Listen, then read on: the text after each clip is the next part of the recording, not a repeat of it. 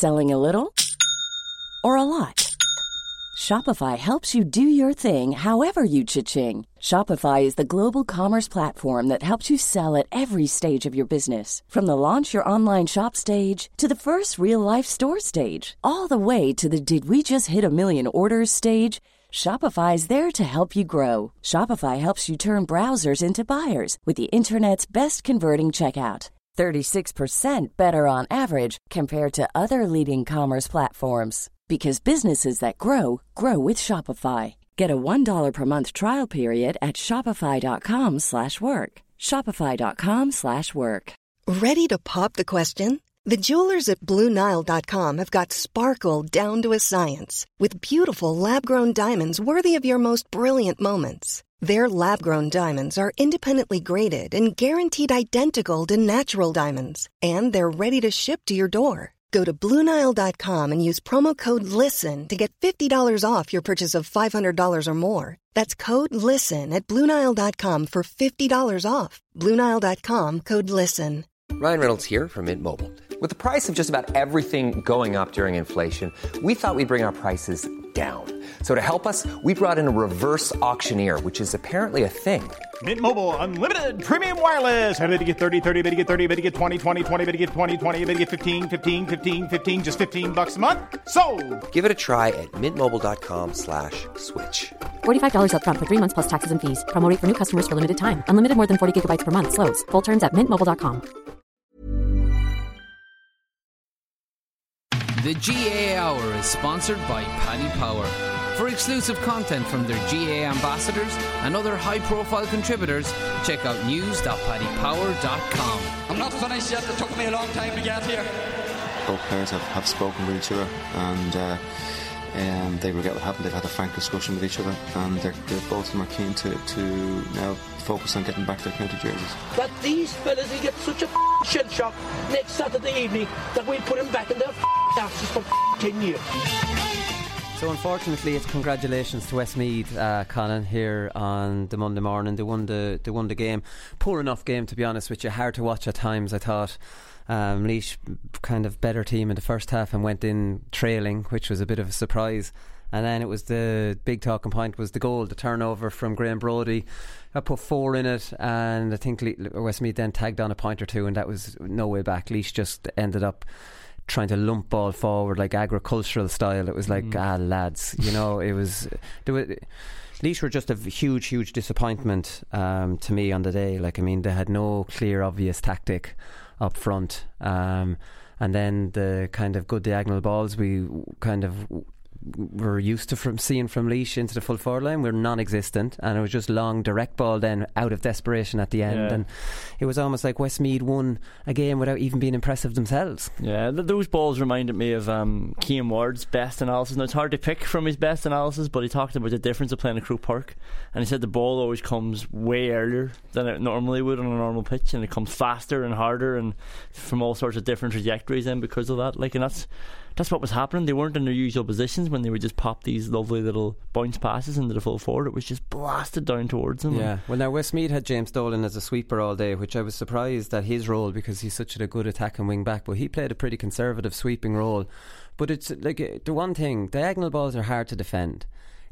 Balls straight down the middle of the field are not hard to defend. They're just a simple break. You're standing behind a man. You can even put your bloody hand on his back. He can't move. It's just coming down top of his head. So there's no real movement. And then you're tapping it down to an extra man. Yeah. Like you can't give balls straight down the pitch. Like I Mm. mean, you can't. Defenders are in position, ready to just tap it down. Yeah. You have to give it diagonally where they're scrambling, and when you're backing away, you can't get up off the ground. And all that analysis of why diagonal balls really work. And I don't know. Maybe Laois got spooked by the game in Westmeath. We were talking with Westmeath having played defensively and didn't want to kick ball away, but they definitely didn't. Laois just very, very, very disappointing. You'd have to say very disappointing. Graham Brody obviously gave up the goal, and I think too much has been made of this because when he gave it away, there was a Laois defender on the goals. Right, so if a defender had given a turnover there, you wouldn't be talking too much about the turnover. Mm. You know, it's because Graham Brody, I think, uh, in a way, it's a weird one. Everybody wants Graham Brody to give the ball away. I think a lot of people don't like this whippersnapper goalkeeper Yeah. coming out. So it's like all the headlines have been about Graham Brody. And John Sugrue was saying, I'm in this job 18 months. Graham has come out north of 100 times. I think we conceded one in Leitrim last year. Again, an execution issue. That's the second one today. So of the 100 patterns of play that he's been involved in, two goals is probably not a big return for the opposition. And that's fair enough. I will give Westmeath a huge amount of credit for scoring that goal. A goal wasn't on when Brody gave that. There was enough defenders back. A defender went on the line. And this isn't like a soccer defender going on the line. GAA, Gaelic football defenders can Yeah. use their hands the same as the goalkeeper. I would give Westmeath credit. There was an incredible urgency from Westmeath when they saw him out of the goals. So they actually moved the ball faster than they had all day.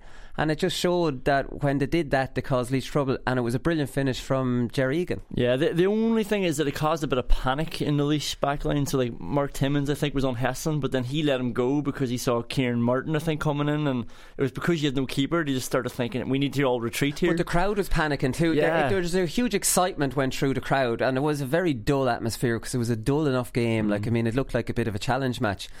But when the, when Brody loses it, suddenly the whole thing comes alive, and maybe there was a bit of panic because Laois weren't badly caught out of position. I didn't think. But part of me, I, I do feel a bit of sympathy for Brody, and like Sugrue's right there, and also it's it's way more than hundred. He does it like ten times a game for eighteen months. Like, you know, you're talking and a I, thousand. I think they criminally underuse him. Some like there was one occasion in the second half where Brody was down on the 21 meter line on the Cusack stand Yeah, side, and he was waving like- completely yeah. free.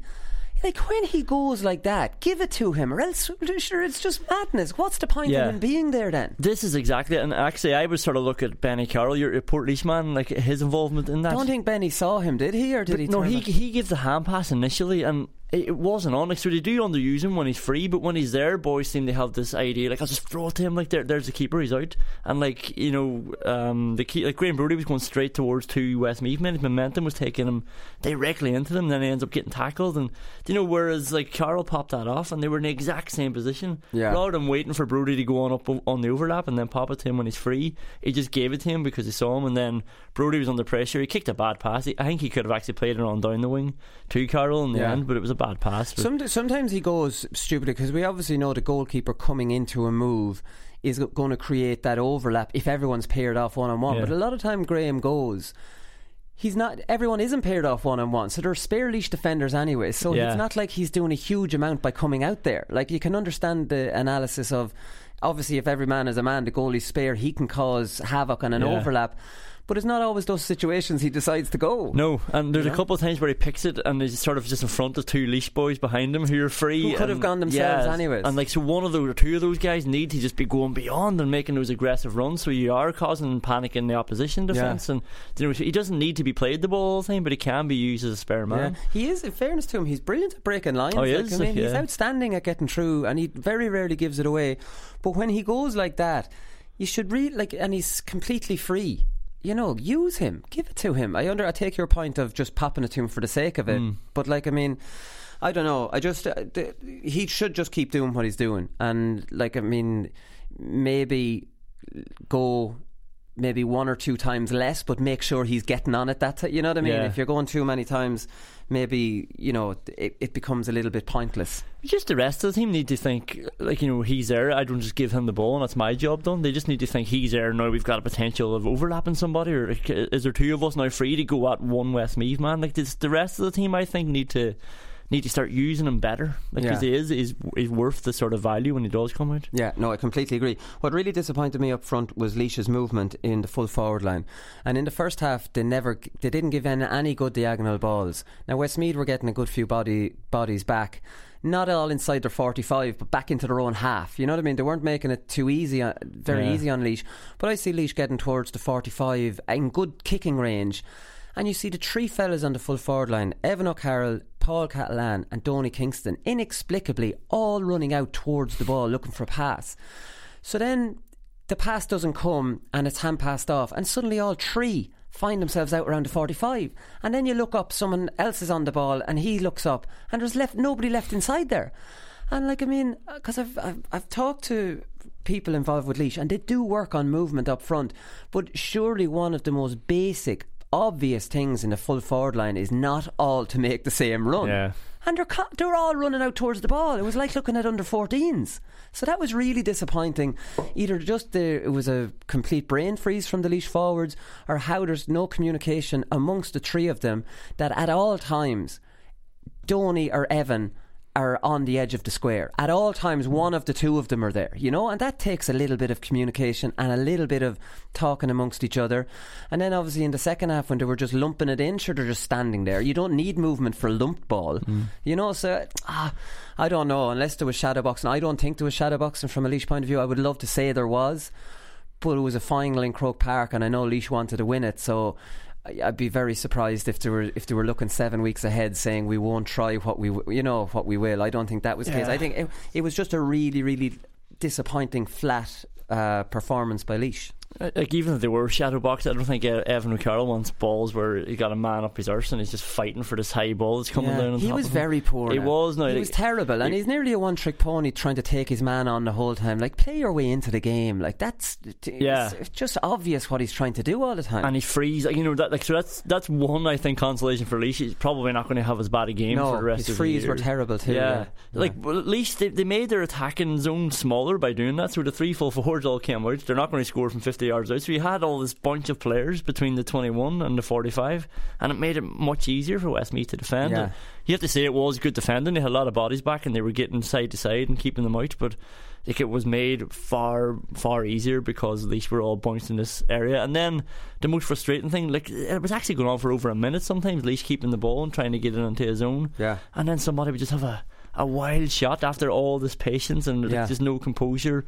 I think um, who uh, Gareth Dillon hit one, like you know, of defender. O'Flynn hit two. He, I think Dillon hit two in that first half. Big Yeah. ones. Now he plays wing forward for Laois. He can he can shoot. Flynn hit three wides.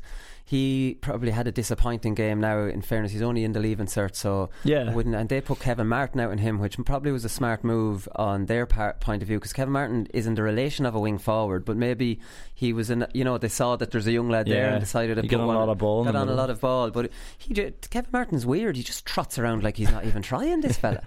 Like honestly, I was couldn't couldn't believe it. Like he just walks around disinterested, and then he might come alive a little bit, but he.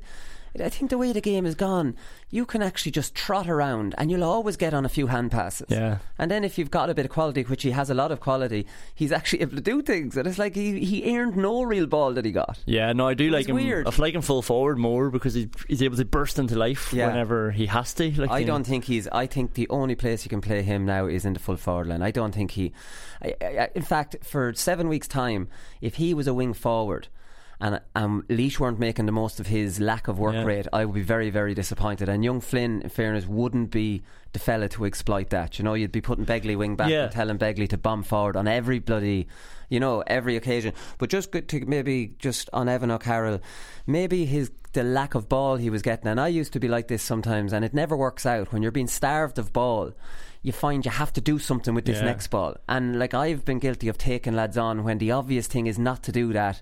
You you know you don't have a yard of pace on him. You're not in space. You're taking him on from a standing position, but it's only because I've done nothing for 15 minutes. It's in Croke Park, and maybe it, you know I would blame the system of not getting good regular quality ball into those lads rather than necessarily uh, because O'Carroll, in fairness to him, has had a very good league. Yeah, and you don't know when the next ball is coming in, so you're That's trying to make the most of the one that does yeah, come and you your way. overdo it. You know, you overdo it, and you like. I mean, you try to do too much with it, and when you start doing that, it never works. It, it's just you're desperate, and Le- there was a lot of desperation. I think even at the end, then with Laois Hope, and now one or two came off those long balls. Like I mean, it does create panic, but I think it was Laois were the panicked ones rather than Westmeath. You know, like it, when you're just lumping it in you ain't coming back. You're not coming back. They got a 45 off one. I think they might have got a mark off another one or something. But like, I mean, it just it, it, they weren't good balls. But it's interesting. Jack Cooney. He's the first Westmeath manager. We're going to talk to Jack Cooney in part two, actually, I'll have to say, although people seeing the title of this podcast will know that. Um, he's the first Westmeath manager in 26 years. Now, there's obviously debate whether Luke Dempsey was a Westmeath man or not. Um, West, he was over all the Westmeath underage teams and the seniors. But, anyways, they have a very long history of outside managers. So, Jack obviously is an ex Westmeath uh, player, and then he was with Páidí Ó Sé in 2004. Think he was with Luke Dempsey um, previous to that. And Like he's doing really well with the county, and like it is interesting that only John O'Mahony has ever won an All Ireland as an outside manager. Like outside managers are an absolute fad. Um, no, no, maybe not a fad. It's happening so often. Like I, you see, John Sugrue is an outside manager for Laois, but he live, he's lived in Laois for the last you know many years and has a business in Laois, so he's almost like an honorary Laois man. Generally, if you're an outside manager going to another county, you're getting paid. Do you know what I mean? And that's the kind of fad that kind of started. Maybe Micko going to Kildare started the whole thing off in, in 1997. Can't think of too many examples, but not a huge amount of examples of ex- of success. Malachy O'Rourke is an exception. John Maughan won. Micko and Paddy obviously won Leinster's in Laois. Um, you'd say Kevin McStay, although he's in Roscommon a long, long time as well. Um, not a huge record, even though it's a complete and there's uh, countless examples of it. They ain't winning all Irelands and they're winning minimal enough provincial championships. Yeah, is Micko the only one that you had as a Laois? Oh no, well Tom Cribbin was born in Oh, Laois, um, so would have Justin McNulty, Liam Kearns? Liam Kearns, Justin. We went through a good phase Yeah. of it as well. There is obviously that thing that they come in with no baggage, so they'll look, uh, you know, objectively on all the players. There's no inter-club nonsense, and that's true to a certain point. But Mick O'Dwyer had selectors who were pulling lads in on from their own clubs and who were getting lads on the team from was their own clubs. chance. That was their big, so like I mean, are outside managers even fixing that if they're taking in selectors from each because there's politics to be played on managerial teams? Well, I'll give you him if you give you. Yeah, yeah. Like I mean, this it, it might not be said like that, but if your son's on the squad, well, I'm getting someone from my club. Yeah, yeah. you know that kind of. Uh, uh, the, the spectrum though from good to bad teams now as well is so big like there's so many layers of, of- like you go all the way down and I'd worry about outside managers like they're probably only coming in for two years three years just to try and further their CV and then move, move on so Yeah. they're not really invested I but I'm a big believer in that. I'm a big believer that an outside manager could come in, for example, and he could start to tell the players to start sledging. He could tell the players to start, uh, you know, getting up to dark arts because he doesn't care about the reputation of the county. Like he could leave after two years with everyone saying, "God, aren't they an awful shower?" And he doesn't care about the county. He cares about what he can get from the county. short term success Short term, both financially and both for his CV, you know, to eventually maybe get his own county or maybe go get a bigger money job somewhere else. So you have to wonder about the motivation of some, obviously not all, but like, I mean, you might wonder about the motivation of some of them or whether they're in it for the long haul, number one, or number two, have the best interest. For example, the club. I don't want any club championship on in this county while we're doing it. Yeah. And this has been done. So does he have any duty of care to the club players even in the county? Now, having said that, the likes of Jim McGuinness would have done that in his own county. So I don't, I don't know. I don't know. Like, I mean, I would always try to go for somebody from your own county. Um, you always think that somebody from another county is better than what you have in your county, and if you were to talk to some of their club mates, I'm sure they'd be like, "Well, geez, this lad isn't great."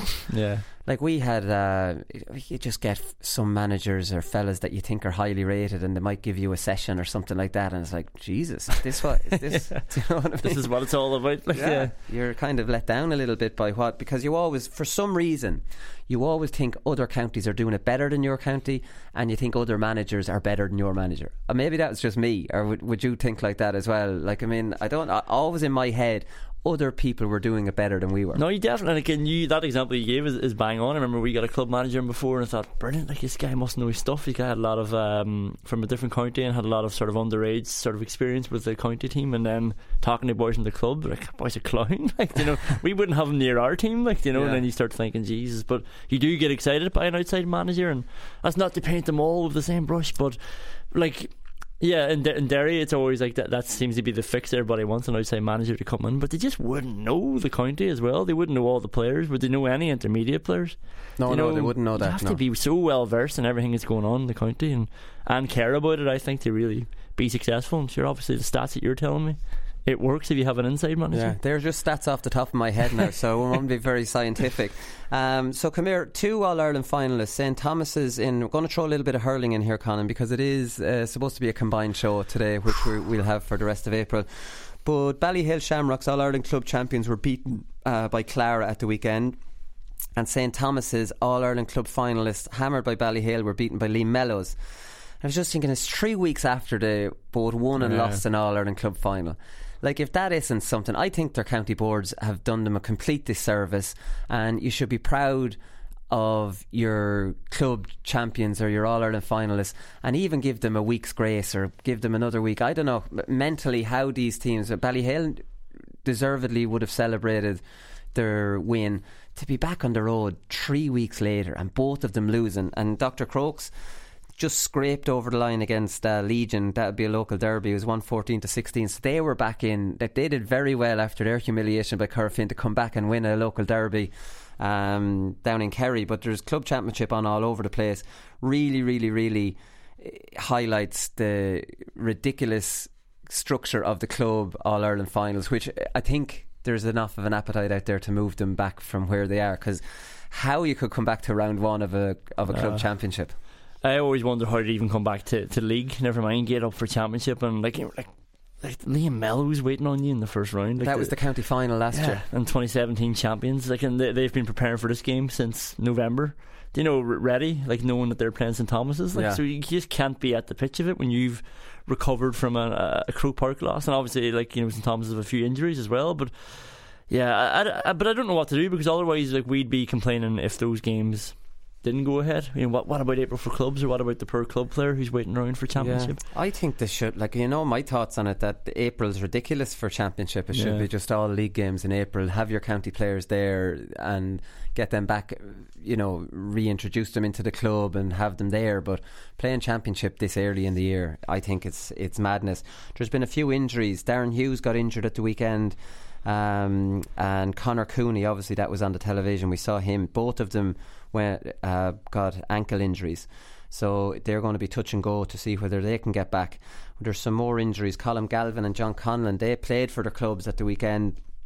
It's good news for Clare and Paddy McBrearty uh, the big one at the weekend. He started for Kilcar, was it? Did he yeah, start? Started full forward for got a got a point and a mark and a forty-five or something. Did he? He got four points. He got two frees, one forty-five and one from play. Very good. He won by five. Apparently, Michael. Oh, sure, there's no marks in the club. Sure, that's, no, that's just that's gone, Willie. It's gone. It's gone. It's actually, there's no marks now. Yeah, that's oh, it yeah. until next year. Yeah, that's very disappointing. Anyway, don't get me started on that. But uh, that's obviously the big. Uh, it was Ballybay, Scottstown uh, played. That's the big risk and obviously worry for intercounty managers is their their lads that go back to the club get injured. Um, they don't, you know, like I mean, for example, say you get an injury in your ankle and you get it strapped up and play. The intercounty physio might tell you not to play, but the local club diehard is going to say, "We'll strap her up there." And we'll You'll be grand. Do you know what I mean? But like that's a worry for managers because they can't manage these lads. They can't manage their injuries. They can't now. Maybe they're coming and going from intercounty, but some some of them are actually leaving them go for three weeks. I find that bizarre. Mm. You have to be able to see where these lads are at physically. And keep them right and keep them going. But like I mean, if you're giving them back for three weeks, back to a physio whose ma- whose mantra is "Let's strap this baby yeah. up." I don't know. Like obviously those two injuries are, are genuine, but you get my point. Like yeah. I mean, you just don't have that same level of expertise. Oh, back to the physio, who's also the assistant manager, you know, who, you know doesn't really care all, all than the results, but um. Yeah, and like some of these are league games as well, you know. So it's I don't know. I can see sort of managers starting to tighten up a bit more on this county managers going forward. Yeah. So Connor Cooney is a huge loss to Galway, not only because he's an excellent player, because Joe Canning's out, and we have Johnny Glynn in America, and we have uh, Joe uh, Joe Cooney he is in Australia. So arguably, Galway could be down four of their all all Ireland winning starting forward line for the first round of the championship, and like they're favourites for the All Ireland. I can't see how they're favourites for the All Ireland given their their injury list. Um, seven Corofin players have been asked into the Galway football squad. I saw this in the Independent. Um, no Martin Farragher, which I'm absolutely amazed about. Martin Farragher was doing some media before the All Ireland Club final, and he was like, "I'd love to get back in with Galway at some stage," and which makes me think Martin Farragher was available for selection. He's been outstanding in All Ireland finals. I don't know what more you need to do to get called onto a onto a squad. So his brother Michael is called in, Dylan Wall, Jason Leonard, and then Kieran Malloy, Ian Burke, Liam Silk. Am I missing anybody there? Oh, Bernard Power. He's in in in the goals.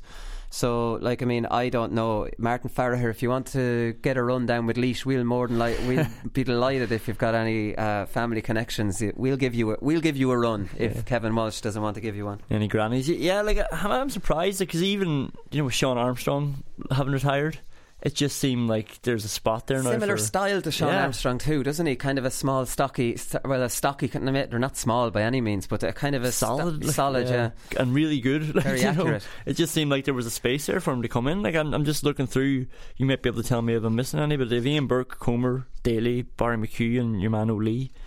Like I thought Martin Farragher would be worth. Danny Cummins. Danny Cummins. There's another. He's like, back there- in. There's six. Yeah, Maybe so, he thinks he has enough. Yeah, Yeah. maybe he does now. I still think Farragher would have given him a good option as well, but I don't know. Yeah. they're they're not short anyway. No. So Rory O'Connor was doing media last week. I didn't have time, I didn't see this actually, but he's talking about, um, which is very, very surprising for a young player to have a strong opinion like this. He's talking about uh, pay for play not being far away. So immediately I thought, geez, that's interesting that Rory would actually say something like that. And he says, um, I'd say when I'm retiring, there'll be lads starting off and they'll be on a wage. That's the way I think it's going, anyway. So immediately, interesting enough. Good man, Rory. I think it will. It can't go any further. The levels of professionalism. If it goes, if it goes any further, lads will nearly have to stop working. You'll be nearly catching up with college work at all hours of the night at the moment. I don't know how other lads are doing it. I know one lad on the team who's doing his chartered exams. He's working at the moment and studying at weekends. I don't know how he's doing it. So, what the reason I thought this was interesting is because it's all it, it's it's easy for me to start whinging about the commitment that's there now because I came through an amateur kind of era where you'd train Tuesday and Thursday and have a match the weekend. All enjoyable stuff, no huge drain on your time, just more playing for enjoyment and and taking it seriously, but not your whole life isn't dominated by it. And then through the course of it, as I finished up, it was a huge time commitment, and that was 2011. So I'd say it's even way further than what I would have experienced now. But Rory would never wouldn't know any different. So he's not coming from that amateur era. He's only known this commitment. You know what I mean? So you don't often hear these young fellas complaining about this. And I'm often wondering why don't they complain about it? And then it's just because they obviously don't know any better. Yeah. But Rory is saying, uh, I don't see how a wage is going to change. uh, How it's going to change it. Like I mean, I've constantly said this that everybody complains about professionalism in the context of money, but nobody cares about professionalism in the context of the time the players are putting in. The, supporters actually demand that professionalism, and the minute money's mentioned, that that side of the professionalism, absolutely not. You know what I mean? So, it's. I thought it was good for him to point out point Yeah. that out. Uh, Well, the game demands that professionalism as well, and you know the next person's doing all that gym work and all that extra practice and all the shooting and whatever else. And yeah, like a, a wage wouldn't help. Like you get a couple hundred quid, but then if you're off the panel next year, sure, what, what use is that? You still need to get your career, and you still need to think beyond being thirty. Yeah, unless there's unless there's some sort of thank you, like you know, the, but this the wage will turn people off. I've al- always said that at the end of the year, like the GPA grants, players should be getting a percentage of, of the Hmm. gate receipts. I think that would be a nice thank you for that thirty hours you've given for the enjoyment of the whole country during the summer. Yeah, no, and I You've sold out Croke Park, you've filled it up, you've given endless entertainment and enjoyment for everybody, and here is enough to you to bring the family away on a holiday. Yeah. I would think that would be kind of the way it would go. And, and I actually I wouldn't disagree with that. I just it wouldn't um, solve the problem of the guy who's doing the chartered exams and studying no, the no. It, weekend. fi- it fixes none of that. But I there's no fix for that. You can't, you can't go backwards in time. Like the the, the level of of commitment that they're putting into it. There's no tur there's no going back from that now. Unfortunately, No. like that's it. And I think players really, I think players want that anyways. I do think you're losing a certain type of player. That can't give that, and that's unfortunate. So, like, I mean, you could lose a really skillful player that might not, that might be a little bit lazy, for example what's you know it's it's a pity that you would lose eh, that you're setting the bar you're setting the bar so high that only people with an incredible capacity for commitment can reach that and everybody else is just going to have to play club so I think you're losing out on an awful lot of inter-county level players that just can't give up that much time But but even around say the early nineties or like late nineties when you won the, the minor all Irelands, like surely you were doing a bit more than the, the two training sessions. Like, oh no are you being serious though? Like But no, you wouldn't. I remember Tom Cribbin. When was that? 1999. He took Cleash over and he did weights out in the heat. Now you go, you do a road run. Um, it might be a five mile road run, and then you come back to the heat. Um, GAA club and we'd be doing weights. Now, it wasn't very scientific weights, and we'd do that for maybe two months in the winter, then they're done. yeah. So it was a waste of complete waste of time, and that was just sp- the science back then. We didn't know any better. You thought you were doing. I remember doing weights with Jim McGuinness in Tralee in 1998. So he was doing weights again, not maintaining them, so they're a waste of time. So yeah, so when the league would start to, or would be on, then you'd be back to your Tuesday and Thursday night, and the match at the weekends, and those weight sessions were incorporated into that physical road running session. So you're still only on your Tuesday and Yeah. Thursday night, you know. So it was like that, and sure, Mick O'Dwyer, right up until 2005, we were Tuesday Thursday. Right up until 2005, we did no strength and conditioning under him. It only it only uh, kind of increased when Liam Kearns took over, and then we're obviously doing the Tuesday, Thursday, and we were doing Monday and Wednesday in the gym as well, and then it could be a meeting Saturday. That kind of went in. Now Micko would have meetings as well, so you're going from Tuesday, Thursday to Monday, Tuesday, Wednesday, Thursday. You'd only have Friday off, and then you'd be at something at the weekend. So that's kind of where they're at now. Yeah, the the only example I have is, is Enda Gormley always says that, that the Derry team in '93 did a bit more than just a Tuesday Thursday. They, they met up and did gym work and stuff like that because they wanted to sort of achieve. So even back then, they were thinking, what more could we do that's more than the other person? I'm sure other sure all that footage of Pat Spillane and all these lads out road running and Paddy would do their own training, but that's up to an individual. Like I, when I was minor, I used to walk my dogs out the backfield and I'd bring a pair of Puma Kings and I'd run up and down a hill Yeah, because I wanted to do that little bit extra. it's on your own time. That was as on my own time when mm. I when I fancied kind of doing it. But I'm sure loads of players do their little bit extra. Sure, hurlers would be down banging the ball up against the wall for bloody hours. You know, honing up their whatever they bloody do, their wrists. or whatever. we don't know. Is Cheddar coming in today? Cheddar, what do you do when you're just banging the ball up against the wall there? ah, yeah, wrists. Kind of boring, isn't their wrists. Holding their wrists. We'll leave, we'll leave it at that.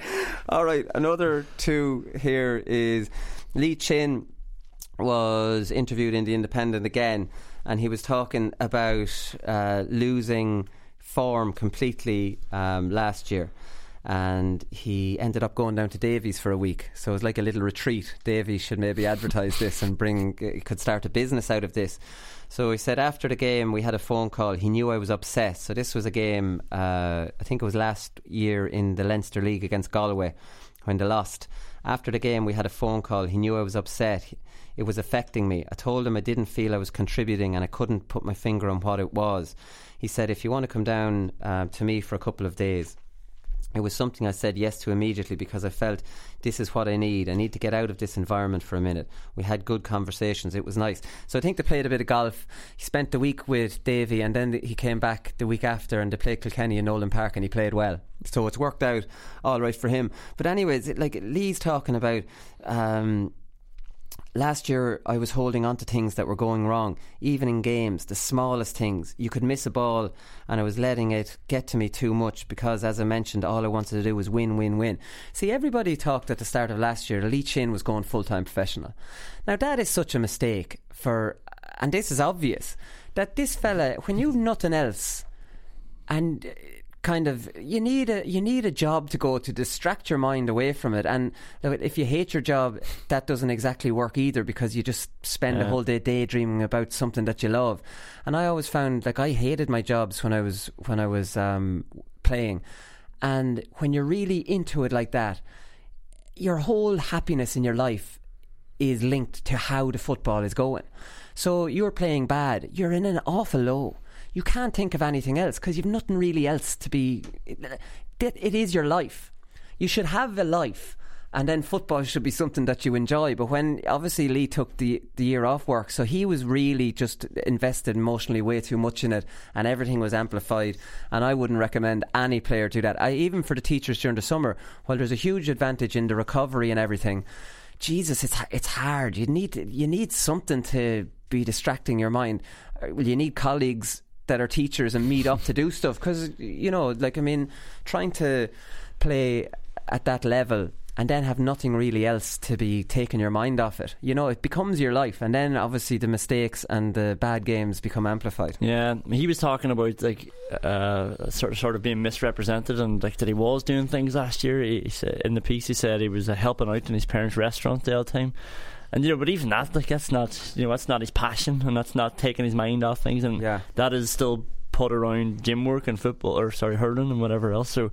Yeah, I don't know. Like it's supposed to be a, a hobby. Now I know it's a very extreme hobby. That's and especially at, elite, at elite level. But um, like it must be very hard because it is just dictating your mood. Like if you're playing Yeah. well, then you're in good form. If you're playing badly, you're in bad form. Yeah. And like, you can't have that much pressure on your hobby. Do you know what I mean? It's supposed to be something that you get away from work then and go out and enjoy it or whatever. Yeah. But when it's like that, it's like if he's thinking all week then about a game. I think that's what Stephen Hunt. Remember, he got this huge backlash with the piece he did, um, t- saying that it's it's uh, it's actually difficult to be sitting around all day as a professional athlete, and that he's not sure GAA players would be able for it. And then you have the Dick Clerkins and all jumping on this, going, "Oh," and you know how sensitive everyone in the GAA is to any criticism. Well, our lads do it for free, but I took his point completely. Imagine the downtime they have in their day. Imagine being a single fella and after playing a game at the weekend and you're trained for two hours in the morning and then you're pretty much just trying to punch in time and watch DVDs and it's like a boring Sunday every day of the week. You know what I mean? Uh, but some people call boring Sundays chilling, and then suddenly chi- that makes it not a boring. You know what I mean? Just chilling out. No, you're bored.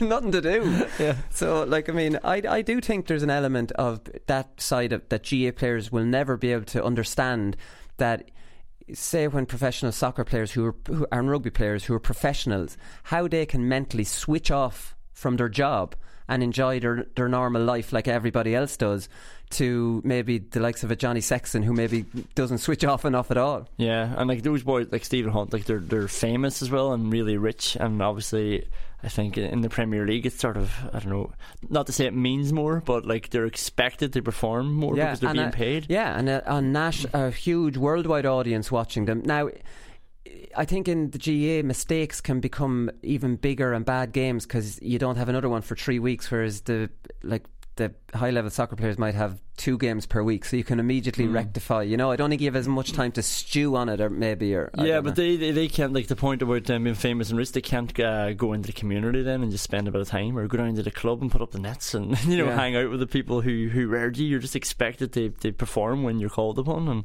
Yeah. if you don't, and you get sacked basically, and you, Yeah. you get a smaller contract. There's a lot of pressure on them. There is, yeah, yeah, yeah, exactly. We must get Dion in here and talk to him the next time about uh, about this. Um, last one is the oh yeah, the Hogan Cup. So this was on before. I know this one was on. I was walking down to the match. I didn't get in for this one, and there, geez, there was St Michael's. Uh, uh, supporters, bloody lunatic young fellas, just with their bodies painted and not wearing any t-shirts or anything, like running around. I was just thinking, because when we were uh, minors, uh, I was minor in '96, and then Laois made the the All Ireland final in '97 and '98. And uh, like I would have been a supporter in 97, 98, and we were in at the minor match, and then out afterwards, Laois minors win the All Ireland. No one gives a shit. Like Galway won the senior All Ireland. Like I'm looking around at these young Fermanagh basically acting like this is the world is all about their game today. Thinking, Jesus, was that us running around back in '97, thinking we were all important, and Yeah. nobody cared on the grander scheme of things whether Laois won the minor. Well, here we are with a picture still up in the studio. That's 96. That's different. I'm talking about when I was an annoying supporter. But this was it. So Dom Corrigan is the St. Michael's um, college manager. They have a sensational backroom team. Connor Laverty um, and uh, Richie Donnelly are on the backroom team. Incredible. Incredible stuff. But this just sums up Ulster football for me, um, Conan. So Dom Corrigan uh, was interviewed before the game, and he says, "Thankfully, we've a good, grounded group of lads, and there's always um, and there's always more hype surrounding MacRory Cup final rather than the Hogan, even though it's an All Ireland final. For Ulster schools, nothing's going to be as high profile as the MacRory Cup final, so there's not that type of hype or level of attention as there was for the Omagh CBS match, and in a way, that's a good thing. I had to read this three times, so there's more hype and more importance given to a MacRory Cup and Ulster final than an All Ireland final. This is like the, the league. The manager saying that the league final doesn't matter. They've already got promoted. We've already won the MacRory. We've won the MacRory Cup, the All Ireland final. Ah, look, sure, we'll go Game eight. To be honest, like I, when I worked in uh, Derry in the County Derry Post, like obviously St Pat's Maghera were the big school, and they won the MacRory. They actually won the Hogan one year. I was there, and I, I remember the build up to the MacRory being bigger. Like we did a bigger spread, and you were down in the school beforehand, and we still did a. a thing for the Hogan, but I just I don't remember it being a special. Yeah, it just seemed a bit more sort of palpable the sort of atmosphere in there. Maybe because there's a lot of local rivalries. Yeah, it's all. Well, it, Ulster football is based around rivalries, you know, and like I mean, if they're being indoctrined into the Ulster kind of thing at, in schools level, like I mean, what the hell chance have we got of ever getting rid of the Ulster Championship, for example, the provincial championship? None is the answer to that. But they they never. This was their first ever Hogan Cup uh, win and they've won loads of MacRory Cups. So they only actually got to two fi- Hogan Cup finals and it got well beaten in both of them. So like almost like they didn't give a shit. They didn't care. They didn't want to win. We've won the MacRory. We're done. That's yeah. it. We're Ulster champions. Yeah, what else do you need if you're Ulster champions? All right. Up next, we'll talk to Jack Cooney.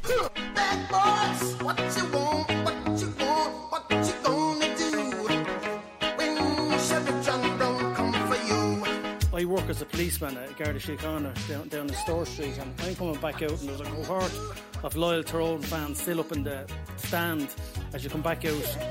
And they're roaring at me, hey, Caffrey, you free state bastard.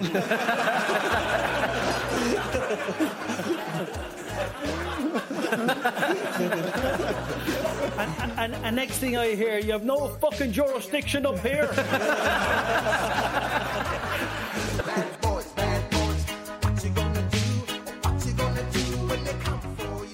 All right, so since taking over Westmeath, Jack Cooney has won the O'Byrne Cup, won promotion to Division 2, and now has won the Division 3 league title. You couldn't have asked for a better start than that, Jack.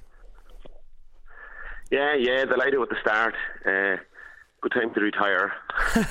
so, uh, um, yeah, delighted with the start and, and uh, sets us up nicely now after the league and delighted with promotion. And uh, didn't start out the year, to be honest, with any huge ambition of winning the O'Byrne Cup. We just took every game as it came and and, and uh, just brought that form into the league. So we're delighted with, with promotion and then then uh, winning, winning the Division Three title there during the week. Right, and so like I mean, when you started out the year and you say you're taking each game, like would would you would you not have done like goals for the whole year as a squad, or was that is that just an old fashioned thing that I remember doing with teams I was on?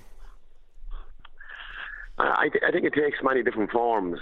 Uh, we, we try to have a, a, consistent level of standards if we can, you know, and, and bring that and build on that maybe on a on a weekly basis and so on, uh, rather than targeting any specific goals. You know right. what I mean? We yeah. try to have it consistent all the time.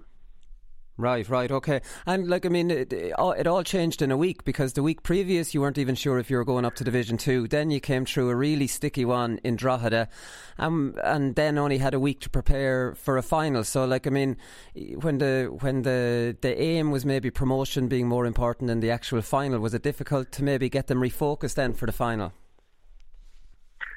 Uh, not not not really. You know, um, there's no doubt we were very relieved to get the to get the draw and, and get the points we needed up in Drogheda.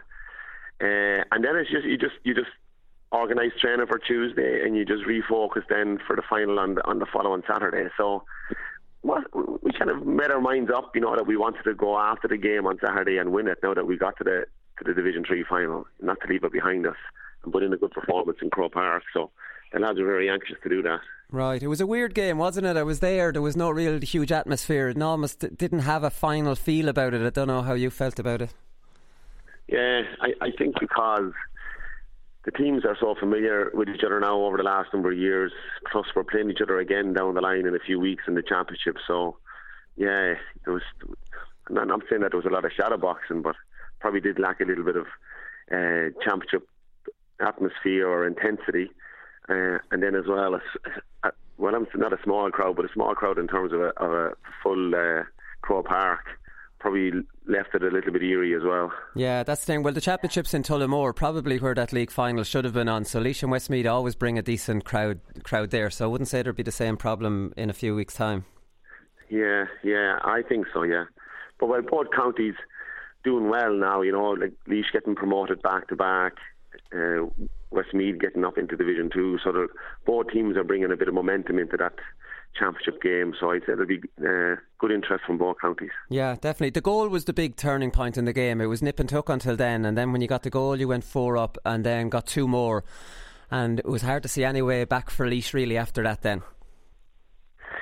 Yeah, that was our proper patch really in the second half, and, and we weathered the, storm from Laois at the start of the second half. We expected them to come out when they had the numerical advantage, and they, they overturned the two point lead and uh, two point deficit and went a point up. Um, and we were just happy not to concede too much more, and we we managed to get a point or two, I think, on the board after their initial start of the second half, and that just gave us a little bit of something to go after then for the remainder of the game. So, um, and again, we finished the game strong. We've been finishing games pretty strong over the course of the league, which is good, which is a very pleasing part of it. Yeah, would you have prepared much for Brody? Uh, people, a lot of people are talking about his turnover, but like I mean, when he gave the ball away there, there was no goal on at that time. You know, Laois had a defender on the line, and maybe too much has been made out of this turnover. Like it was just a brilliant goal that probably would have been a goal had Brody been back there. I, I totally agree with you. Uh, it's just it's probably just because Graham got overturned, but there was still I think that was about 45, 50 metres out from the goals. Yeah. Yeah. There was there was a lot of yeah there was a lot of work for Westmeath to get the ball into the back of the net because the, by no means was the, was the was the goals empty. Uh, and Laois had loads of opportunity to defend it as well. But yeah. I agree with you. It was a very good opportunistic goal from our lads you know, they saw that uh, that there was space, they attacked it, and Jared thought took the goal very well. I think that's the thing, though, because if if a defender had had turned that ball over, you mightn't have moved it forward that fast. There was almost an element of panic about the not panic, but urgency about the Westmeath attack, where it was moved really fast through the foot, and they were almost thinking goal must be on, Brody's out. Yeah, yeah, probably, and there was, you know, there was probably a sense from the crowd as well. There was probably a little bit of uh, anticipation from the crowd as well yeah, when he yeah. got turned over because um, you know when when he comes out like that or any goalkeeper when they come out they do add a little bit of excitement to the crowd because the crowd almost want to see him to be turned over as well at the same time. You they know, do, so, they do. And would you would you have yeah. talked much about his forays out of the out of the goal? Like he is so good on the ball, it's not easy to turn him over. Oh, he's uh, he's excellent. He's yeah, and, and he's an excellent outfield player as well, and very smart, very intelligent on the ball. Um, but he brings an awful lot more uh, when he's out the field, you know, he brings an awful lot more than that one occasion where he got turned off, turned over against us now. So, um, we we would have talked about it in terms of that he's picked up and that he's tracked, and uh, not that he can't be left free running down the pitch, because um, you know that we just communicate that through the field and that somebody takes responsibility for him you know, so he can't get in behind us and, and, and be a huge threat. Yeah, yeah, exactly. Did, did you played uh, James Dolan as a full time sweeper? Has that been his role all year? I haven't seen Westmeath um, too much this year. Has that been his role all year, or was just just for that, that game? Obviously, worried about O'Carroll and uh, Donie Kingston. Yeah, no, we've we've we've played him as a sweeper for a lot of games. There's obviously some ga- some teams that you play, the likes of Carlow and Down, who who are more defensively set up. So you don't particularly need a sweeper because Yeah, um, yeah. you know you have so many men sitting back. But uh, uh, but certainly like Laois have such a good quality forward line, you know, and, and it's it's a it's a it's a mark a sign of respect on the Laois forward line as you're putting in an extra defender in there to cut out the space and try and limit the quality of ball going into them. So it's worked well for us in certain games. Uh, and it's it's Jimmy that that's that's normally playing that role there. Yeah, and it does. Ma- it obviously makes sense against Laois because it number one in the first half it turned them away from giving in uh, direct ball to the two lads, and then in the second half they just started lumping in dir- uh, kind of. Uh, it wasn't very scientific. It was just kind of straight ball, which was knocked down. You know, and the extra man's there to to sweep it up. Yeah, with the two very like they had one of three excellent players in the inside forward line, but they've two very good fielders in Evan O'Carroll and Donie Kingston. So, um, if you want to call it that route one ball or direct ball, it does actually create a lot of problems for, for the for the defence. And uh, I think Donny caught a couple of marks as well during the game. And I think throughout the course of the league, they've actually got good joy. They've, they've got a lot of joy from direct ball into the forward line, both from Evan and Donny. So Yeah. it's something that's worked well for Laois. Yeah, were you surprised they didn't use it that much until it was desperation stakes towards the end? I kind of was. Um, yeah, you know, it probably it's, it's, it's an interesting point that I, I always look at it because when a team reverts to that, as you say, it's probably desperation more than anything else. Uh, and you're in the dying minutes of a game. Probably the best time to start it is nearly at the start. Yeah. And, you know, when when you when you're starting into the game and, and see what what you can actually get off it. You know, maybe go back to your um, to your Donaghy or Star Donaghy type ball that was going in there. You know, the type of ball that Kerry were delivering a number of years ago. But it is, and it's it's, it's effective. Uh, but generally now the way teams are coached is to deliver the ball into space, to running forwards and so on.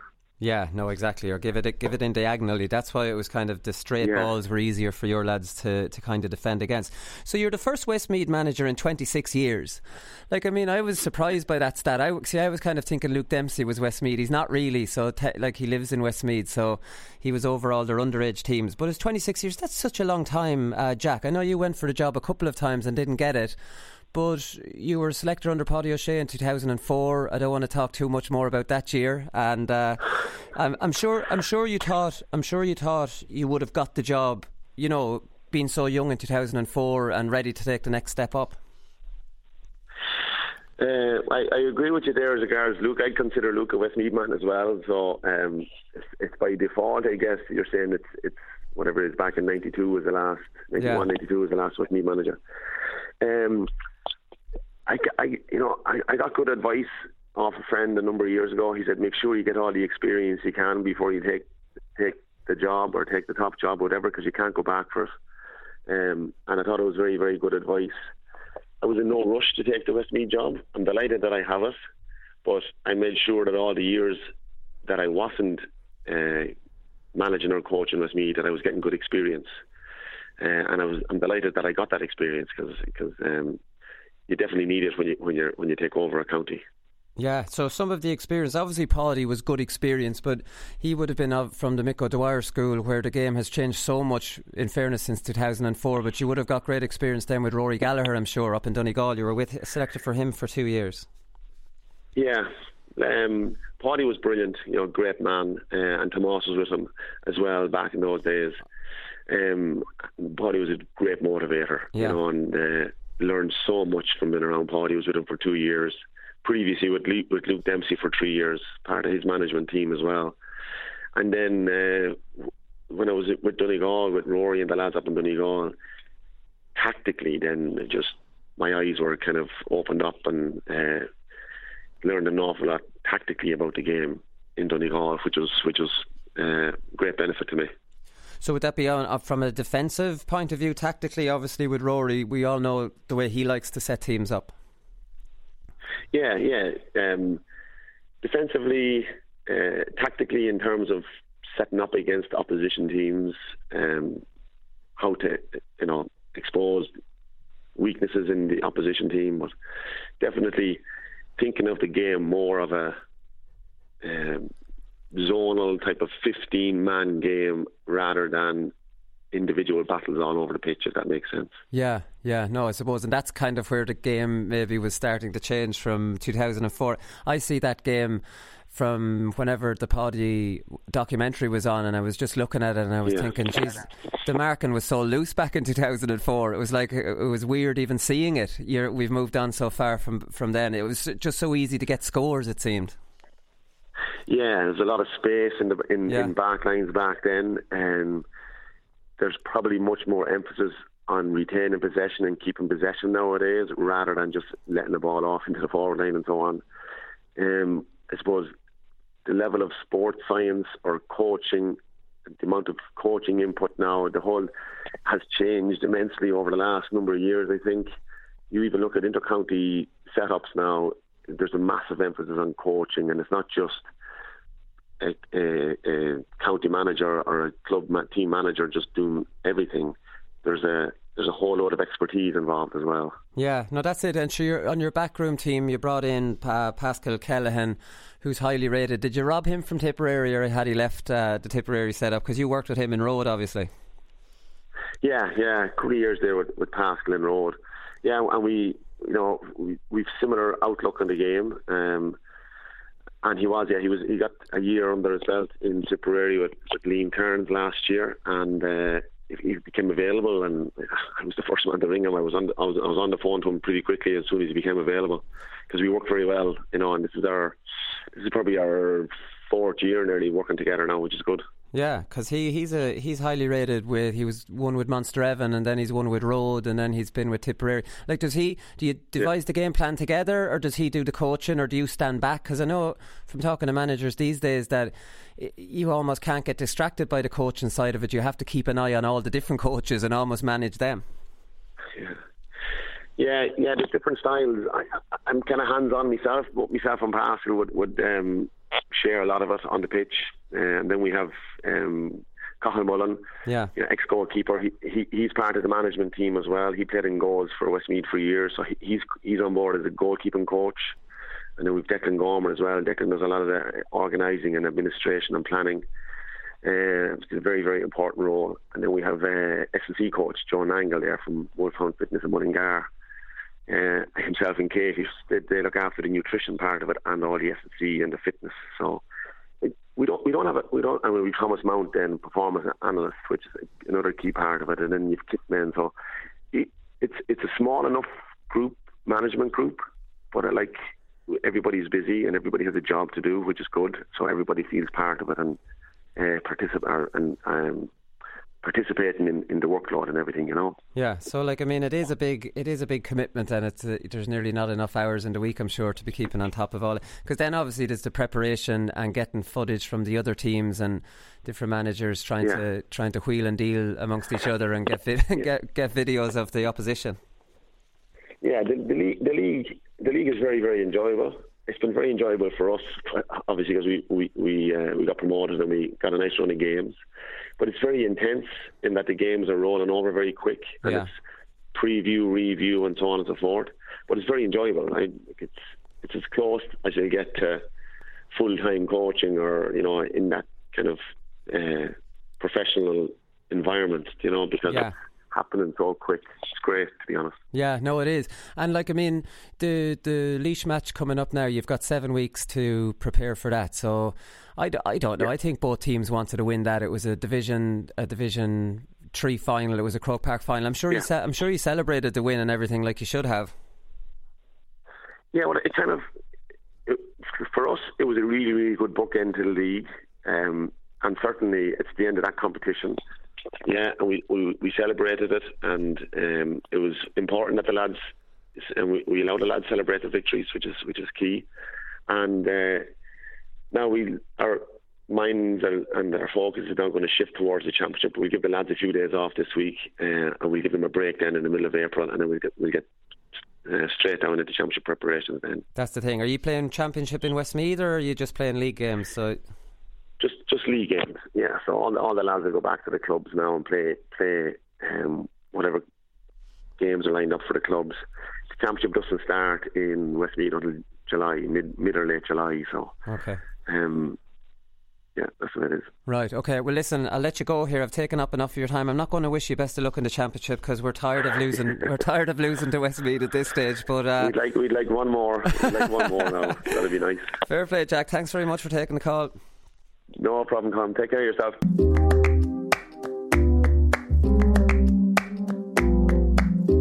The best bit of advice he gave me back then was he, we were in the Glenroyal on a night out and he, I'd never met him before and he put his arm around me and he said you won't go too far wrong if you win the ball and give it to me I said alright well okay it's great advice yeah it was for you yeah. yeah.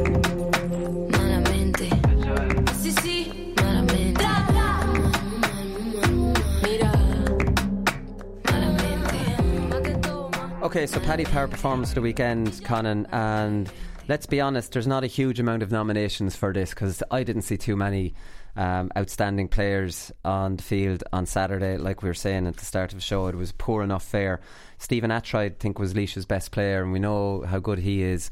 Um, he's one of the best players that we have. He can play anywhere into the back line, and he made some great interceptions. And there was a bit of urgency about him. Mm. You know what I mean? Which I didn't see enough of from a, enough Laois play, uh, enough of the Laois players. Yeah, when he won the ball, he was always driving out, driving yeah. out. And don't why are they not all driving out like that? Like should that not be a prerequisite? Yeah. When you get the ball, you run as fast as you can with it, and you give it, and, and, you give it to someone else then who's also running as fast as he possibly can, and he breaks through yeah. a tackle, and he'll give it to another one who's also running running as fast as he possibly can.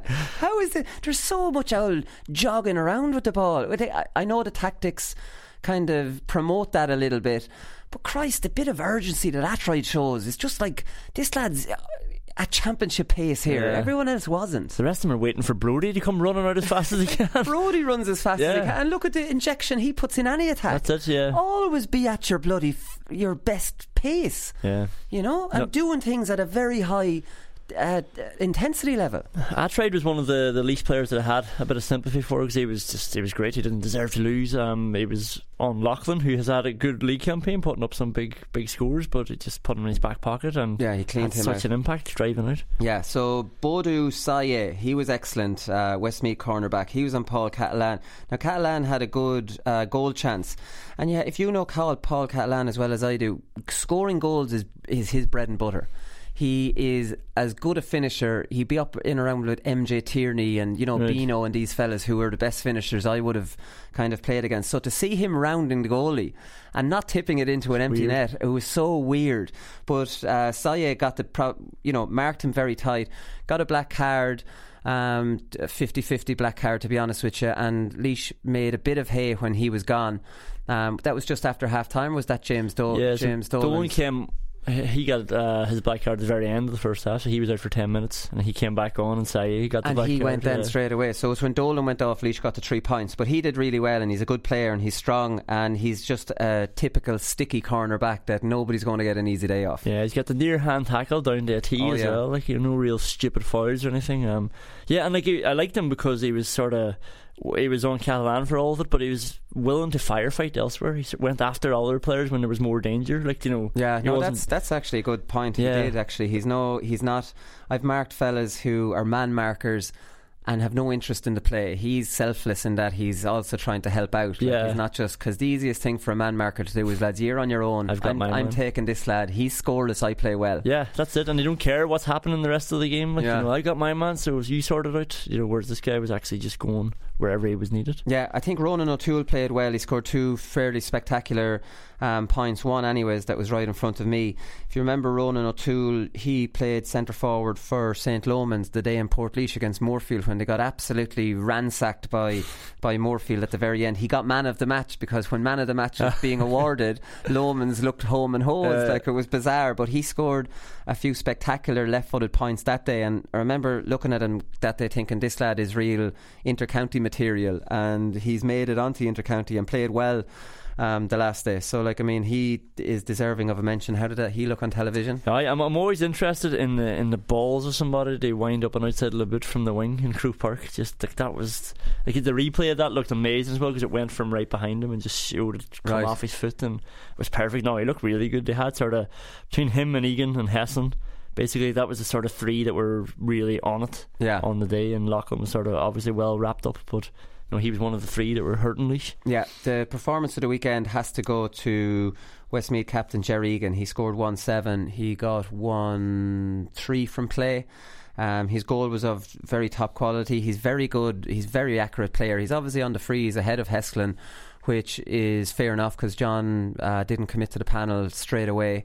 Um, he's very accurate off frees. He's very good from his from his bad side. He's well able to score, you know, whipping them back across his body. But in general, he's just a stocky, top quality player. But he has been for a good few years. I think he's played some games at midfield. He's a real all rounder, and he's probably found a home for himself. Um, he's kind of wing forward for them a little bit. But Yeah. like, I mean, he's a real leader now, and he's stood up um, to kind of you know be the main man and take over that mantle. And Heslin's just chipping in, kind of as another forward. Yeah, I, I didn't realise how um, how mobile Egan was. I thought he was just accurate and really strong, but like he took Dillon for a couple of like you know real runs there. One he hand passed over the bar, probably could have got a goal out of, but he Yeah. just created that from the forty-five and just a bit of skill and pace and just sort of always knowing what's around him. Like he seemed to be able to hurt him from whatever he wanted to do. Yeah, no, he definitely could. And like, I mean, in fairness to Westmeath, when you've got Egan, when you've got O'Toole, when you've got Heslin, when you've got then Martin, and I, although I have to say about Martin, now I'm a fan of Martin's. But I think Martin, as a wing forward, he played wing forward against Laois and Tullamore. There is a huge opportunity because of his laziness to. Or, or Ger Egan's not the captain. Is Kevin Martin's the captain? Is he? I think Kevin Martin. Somebody said Kevin Martin was the captain. But anyways, his laziness out around the field is a huge. Um, is a huge opportunity for Laois to take advantage of it. Also, from Westmeath, if I was to critique them, James Dolan playing as a conservative sweeper does not help them at all Mm. because he's excellent going forward. He's their best attacking option from the defence. And he didn't look like he had a huge amount of license to go forward because he didn't really attack or hurt Laois at all. And like, I mean, if you're a Laois um, supporter and you're saying James Dolan's going to s- s- just Yeah. sit in front of the thing, you'd be like, Jesus, that's fantastic. That's great news. Yeah, because he's one of the players that you would, if you were Laois, you'd be setting up to try and contain. Yeah, because you're worried about what James Dolan Yeah. can do to you. Um, yeah. like it does. It does seem a bit of a. A bit of a waste, to be honest. Um, but maybe the you know, when he went off, and I think Laois got five points overall in that period when he was off. Maybe it shows that he was doing something. Yeah, there. And know. maybe there is a bit of the Mark McHugh about him. Although Mark Mark McHugh went forward a little bit, but maybe putting that. Uh, I don't know, more of a footballer as your sweeper. Like he obviously was part of the Donegal backroom team. Although Mar- maybe Mark McHugh was gone out of that role. He was by 2015. Mark McHugh had lost it at that Mm. stage as the sweeper because he just stopped kicking it the to him. game had lost it. The Yeah. game had completely lost it. So that's it. Ger Egan, I think, is well deserving of his performance of the weekend. So congratulations to him. Right, listen, that's all we've time for. We'll be back on Thursday with another show. So we'll talk to you then. Good luck.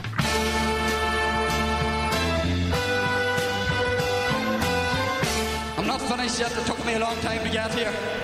Both players have, have spoken with each other and uh, um, they regret what happened. They've had a frank discussion with each other and they're, they're both of them are keen to, to now focus on getting back their county jerseys. That these fellas will get such a shell shock next Saturday evening that we'll put them back in their asses for 10 years. The GAA Hour is sponsored by Paddy Power. For exclusive content from their GAA ambassadors and other high profile contributors, check out news.paddypower.com.